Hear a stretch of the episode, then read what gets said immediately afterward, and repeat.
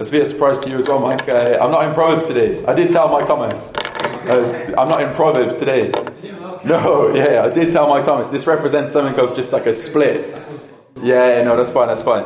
Um, yeah, so this is a bit of a break, I guess, in your series in Proverbs. Um, I know it did say on Instagram as well, I did see that. Uh, but yeah, I did tell him. Um, so yeah, this is something of a break. It's not going to be as, as, meaty as the Proverbs series. I have heard a little bit of it just through podcasts. It's been great. Um, but it's just a little bit of a break, and it's just primarily an encouragement to the church. Uh, and it's the way that I, I, came about the introduction is really interesting. So, a little bit about me.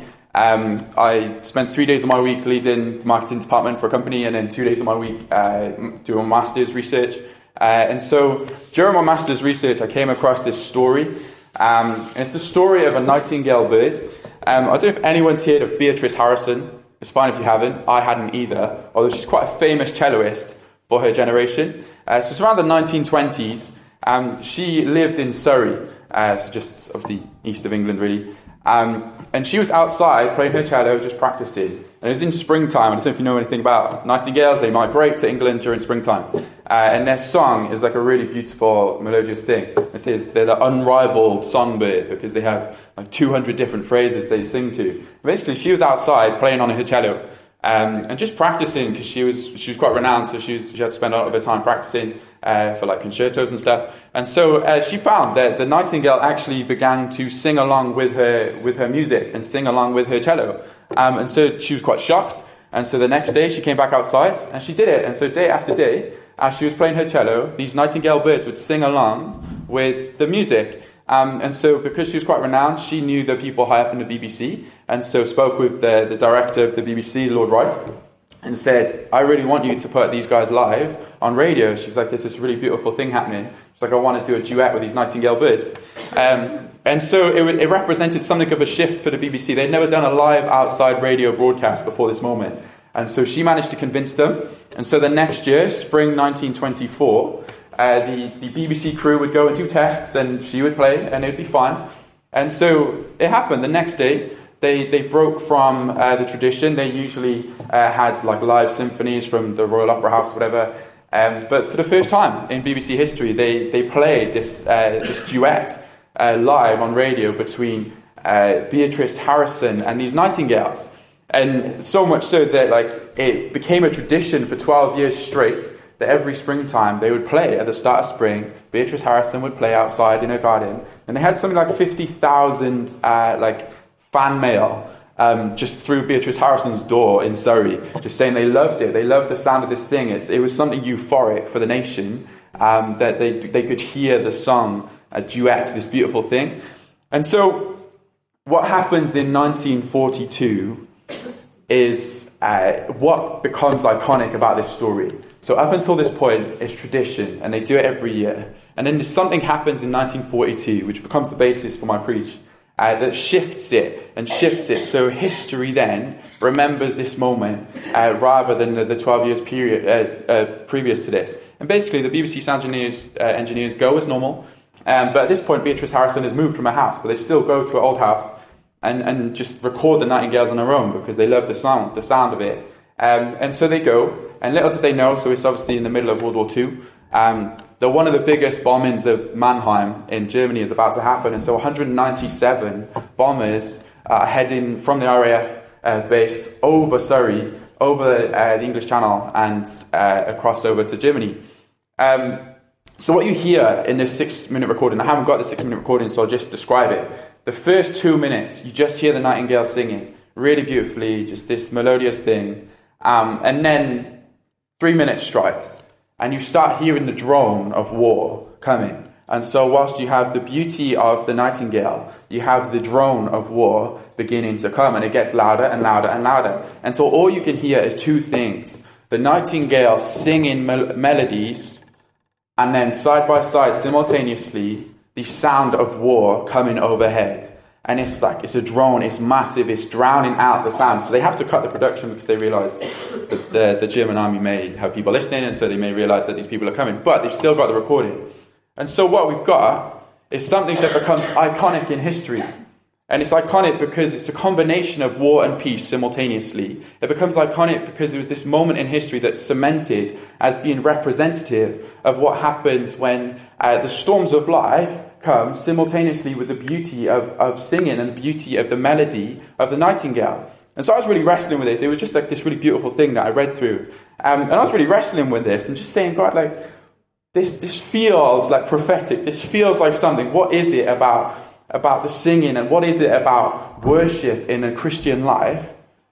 Whilst storms are raging, whilst things are hitting us, that becomes iconic to the people around us and cements in people around us the understanding that our song is not a song of our freedom, but it's the song of God's victory and song of Christ's victory. And so, what happens when in churches collectively and in our lives, those storms rage, those things hit us that is unexpected, we continue to sing of God's victory and we continue to sing of His Son. And so, something else about the nightingale, it's really an insignificant bird. Like the size of it is about five inches, so it's less than half a subway.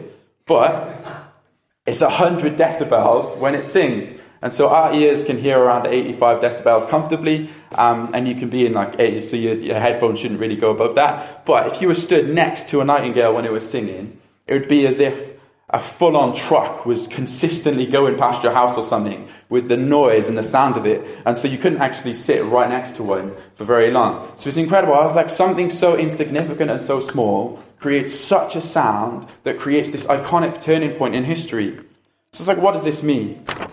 So I looked at the Psalms, because the Psalm is obviously a songbook. I mean, uh, it's composed of sacred songs or sacred poems that are meant to be sung. Some Jewish literature uses the title uh, Tehillim, which means songs of praise. And so they are directly songs of praise. And in times of trouble, traditional Jewish communities have turned to the recitation of Psalms, often the entire book, as a prayerful response even now, in some circles, the family and community of someone facing a grave illness may ask for Psalms to be recited as a collective prayer for the sick person's health and recovery. And there's many authors in the Psalms, we focus in on David's Psalms in this, right? Some of the focuses as well. There's lament in the Psalms. There's confidence in God in the Psalms. There's thanksgiving. There's songs uh, praising God for his work in Israel. There's songs of forgiveness. There's songs of wonder. It is broad.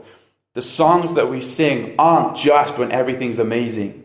We sing when things are hard as well, when we are lamenting as well. And so we see that David cried out, Oh, taste and see that the Lord is good. It was despite what he was suffering, not because he was being flooded with blessings in this moment in the Psalms.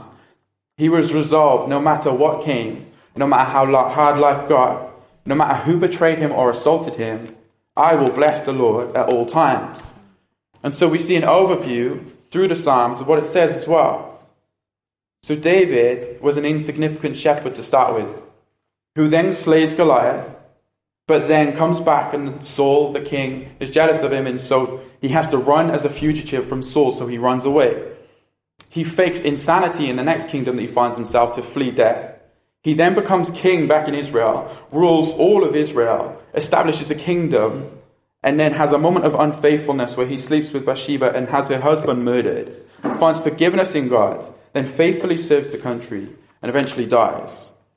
David wasn't a person, his, his songs of worship to God wasn't just because life was amazing consistently. We see from beginning to end that life was normal for David. Even though he was the king of an entire empire, we find that his confidence was grounded in who God was. And so that's the main focal point of, of this sermon is, is from Psalm 27, where it calls us to dwell in the presence of God. This person, this king who had absolutely everything, an entire empire, was grounded in his faith in who God was. And so if you turn, if you turn to Psalm 27, um, and we will flick through a few of them. Um, so I'm going to start with verse 4 and 5 um, just because we are, I know we are short on time. So, verse 4 There's one thing I ask from the Lord, this only do I seek, that I may dwell in the house of the Lord all the days of my life, to gaze on the beauty of the Lord and to seek him in his temple. For in the day of trouble, he will keep me safe in his dwelling. He will hide me in the shelter of his sacred tent and set me upon a high rock. What does this mean? What does verse 4 mean? The unhindered place of worship was the house of God for the Israeli people. It was unhindered. It was them and God. There was nothing else. And he resolves that the best gift is to be in the presence of God all the days of our life, to see his beauty and to seek him the king who had everything, resolved that he wanted to seek the beauty of his king and be in his presence. So God's beauty is what the faithful desire, God himself, not the gifts, but the giver.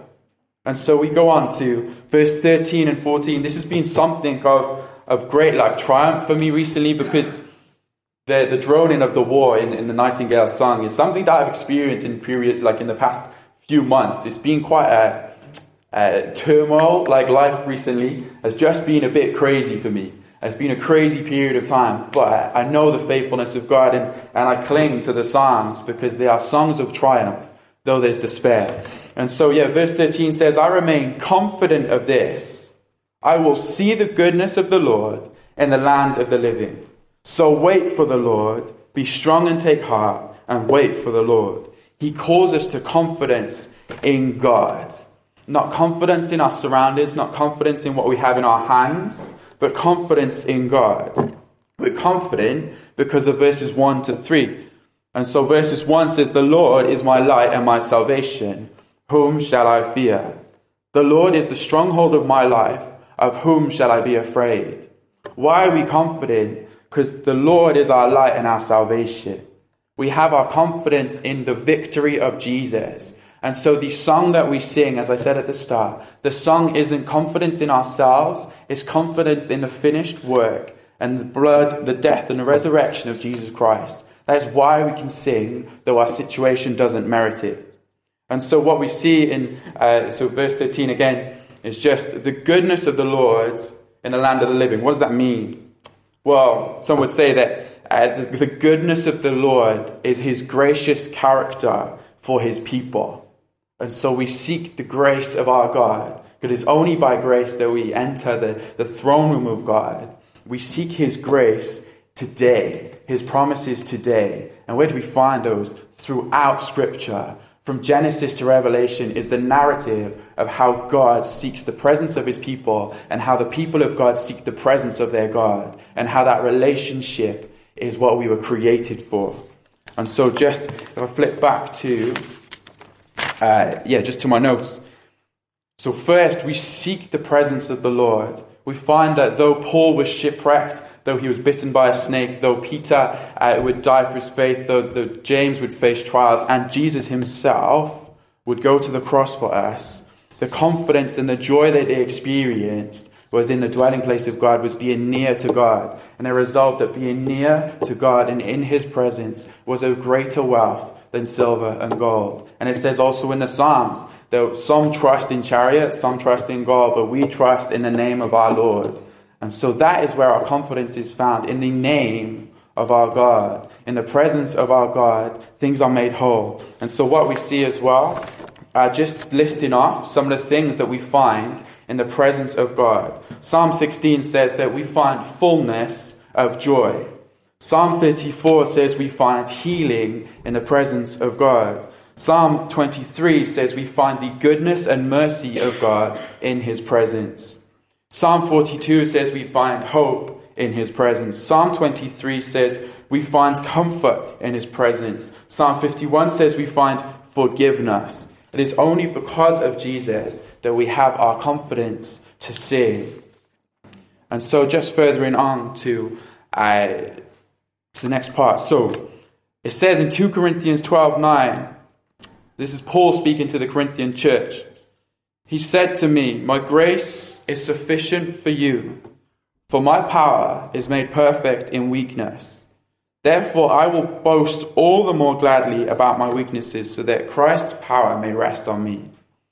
I acknowledge that um, that we can, I guess, be a bit nervous about uh, the things of life, and that, that's that's okay. The stuff that hits us that is unexpected, uh, the things that we find hard about our surroundings, when, when there are financial troubles, when there are just unexpected family situations or bereavements, we are allowed to be tearful, and we find that in Psalms. The closeness to God isn't based on, uh, on us being in a good scenario, but it is through all things that we come to our Savior. And so we find that David does cry and lament and just asks where his God is, yet always resolves that he's near him. Um, and so, yeah, Paul, further on, just seeing that this is a narrative from Genesis through to Revelation, Paul in Corinthians says, actually, it's, it's in our weaknesses that we're able to boast. Because when God shows up and we're in our weakest moments, that's when we can boast all the more. Because it's Christ's power in us that gives us the confidence. So not only is it not confidence in ourselves, it is not even our own confidence. It is Christ's confidence. It is the Holy Spirit work in believers that they might be strong, though they seem weak.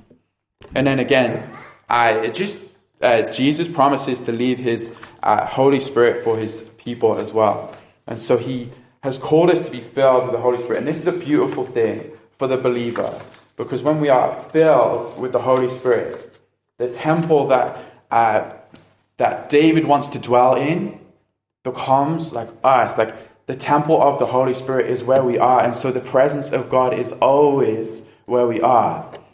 And so we are to seek the presence of God in all places, in our work scenarios, in our tough family scenarios, in any places, in our brushing of our teeth in the morning.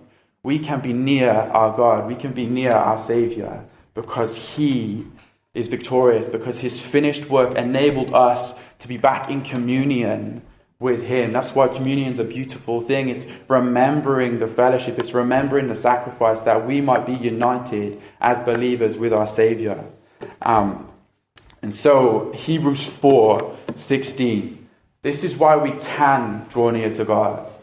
Hebrews 4:16 says, "Let us then with confidence draw near to the throne of grace, that we may receive mercy and find grace to help in our time of need." We find grace and mercy when we come to Jesus. What is grace? It is unmerited favor. One ounce of grace is too much for the undeserved people. Just one ounce. Yet it says that we are filled every day with grace. There is grace that is sufficient for every day. And I'm blown away by that. I was blown away recently because I was kind of. There's, there's Psalms that call us to rejoice every day. There's Psalms that uh, yeah, just call us to, uh, to be glad, to wake up and be glad because we're given something new. And it's literally every breath that leaves our body is the grace of God that we might be given it. Every single breath. It's not like there's a certain amount that you get given and then anything on top of that is grace. It is only by grace. And so it's only by grace that we enter the throne room of God. It's only by grace that the, uh, the, the, parable of the prodigal son, that the son would be allowed and be, would come back, though he seemed dirty, would be lavished with love, would be lavished with, uh, with the robes of righteousness, with the rings that signified him as a son again. It was only out of grace. It was totally undeserved. And so we're to respond. And we're actually wrapping up here, so we will finish on time, which is good. Um, so how are we to respond? We are to actively set our minds on Jesus. So 1 Chronicles says, Now set your mind and heart to seek the Lord your God.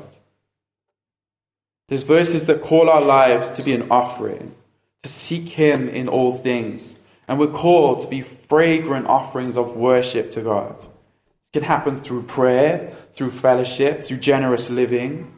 And as David said, God Himself is our reward. When we have Him, we have everything. Therefore, seek the Lord in his strength. Seek his presence continually. That's, 100, that's Psalm 105, verse 4. Seek the Lord in his strength. Seek his presence continually. We will never sing in the storms of life if our confidence is founded in our own gifts and our own talents, in what we can bring to the table, and what, uh, in what we're good at, or in anything that comes from us, firstly. We will never ever be able to sing because the storms of life will wash it away. The foundations aren't solid enough, they're not deep enough, and they just get blown away. We'll only be able to sing as the nightingale did with the drones and the storms of life raging, we will only be able to sing if our confidence is found in seeking the face and the presence of the Lord Jesus Himself and being thankful for His victory, and so our song then being His victory song because we sing His victory. That will transform the world. That's when our worship will be iconic. That's when our worship will be transformative when our worship is founded in our confidence in our Savior, when our worship is founded in God the Creator, when our worship is founded in the one who gives grace and lavishes it, when we find ourselves coming to the throne of God, when we come and find ourselves before Him, it is purely by grace that we enter. And so we sing in response to our Savior. And I was just reminded, so just to finish with, um, I presume you sing the song Raise the Hallelujah here. Sometimes, okay, it's cool. I've got the story here anyway, to, just to remind. Um, so it was, it was a song that came out actually last January. Um, and the story behind the song, so was Bethel Music, the story behind the song um, goes that uh, the, the, worship directors for Bethel uh, Church, uh, their kid had uh, what they thought was just a normal child's illness. Um, they soon discovered that his kidneys were shutting down. Uh, he's a two year old son. That's quite a big thing if your two year old son's kidneys are shutting down. That's an absolute nightmare. And so soon after, uh, they went to the hospital and they uh, sent prayer requests everywhere. And suddenly, like, the world was praying. It's quite a large church, and so they got quite a large stretch. So the world was praying for this son. And so the Helsers, who are worship leaders in the church, as they were praying for Jackson, they said a new song came out of their souls. All of a sudden, their gut released this song, and this song came in the face of the giant. So I raise a hallelujah in the presence of my enemies. I raise a hallelujah louder than the unbelief. This song became an anthem for the Taylors throughout the rest of the battle over Jackson's life. They made worship their weapon. That is huge. When we're able to worship, though the devil is raging against us, though the, the tides of life seem like they're just lashing waves of doubt and uncertainty against us. When we weaponize worship and we say, no, we're standing firm in the truth of what the Bible says, we're standing firm in who God is, then we'll be able to sing through those storms. And it will be iconic to the world. The world will take notice when the worshippers of God worship, though it makes no sense, though their situation doesn't merit it, but their confidence is founded in Christ. So I just finished with the words from that song. I raise a hallelujah in the presence of my enemies. I raise a hallelujah louder than the unbelief. I raise a hallelujah. My weapon is a melody. I raise a hallelujah. Heaven comes to fight for me. So I'm gonna sing in the middle of the storm, louder and louder. You're gonna hear my praises roar. Up from the ashes, hope will arise. For death is defeated and the king is alive. So let me just pray. Yeah, Father, our song is your victory. Our freedom is founded in you, and our confidence is founded in you, Lord Jesus. It is throughout the Bible that we see that we are to seek your presence. That in your presence we are made whole. In your presence we are healed. In your presence we're restored. In your presence we're found forgiven. In your presence we are made sons and daughters. And we have to live lives of your presence. And for that to be the anthem of the Christian, we worship the God who saves. We worship the God who cares. We worship the God who heals. And though our situations don't merit it, we worship anyway because we know your goodness and we believe that we will see your grace in our day. So, Father, we just leave this in your hands. Just say, would we be people who seek you through prayer, through generosity, through uh, forgiving others when it doesn't make sense, to, uh, through worship, through our lives just being an anthem, Lord Jesus? And would we see that the world would stop and see that the worship of Christians, when it doesn't make sense, is iconic because our confidence is founded in you and not in ourselves, but in your victory, Lord Jesus. So we thank you. We thank you for the cross. We thank you for your mercy. We thank you for your grace. And we just leave our situations in your hand, Lord Jesus. We see our, our situations don't get easier, It may not be easy to walk through it, but we know that our confidence isn't in ourselves. And so that's why we remain confident. Because one day you will come back, Lord Jesus. Every knee will bow. And on that day, it will be a glorious and triumphant day. And so we wait for that day, Lord Jesus, with eager expectation. But until that day, make us confident in your victory. In your name. Amen.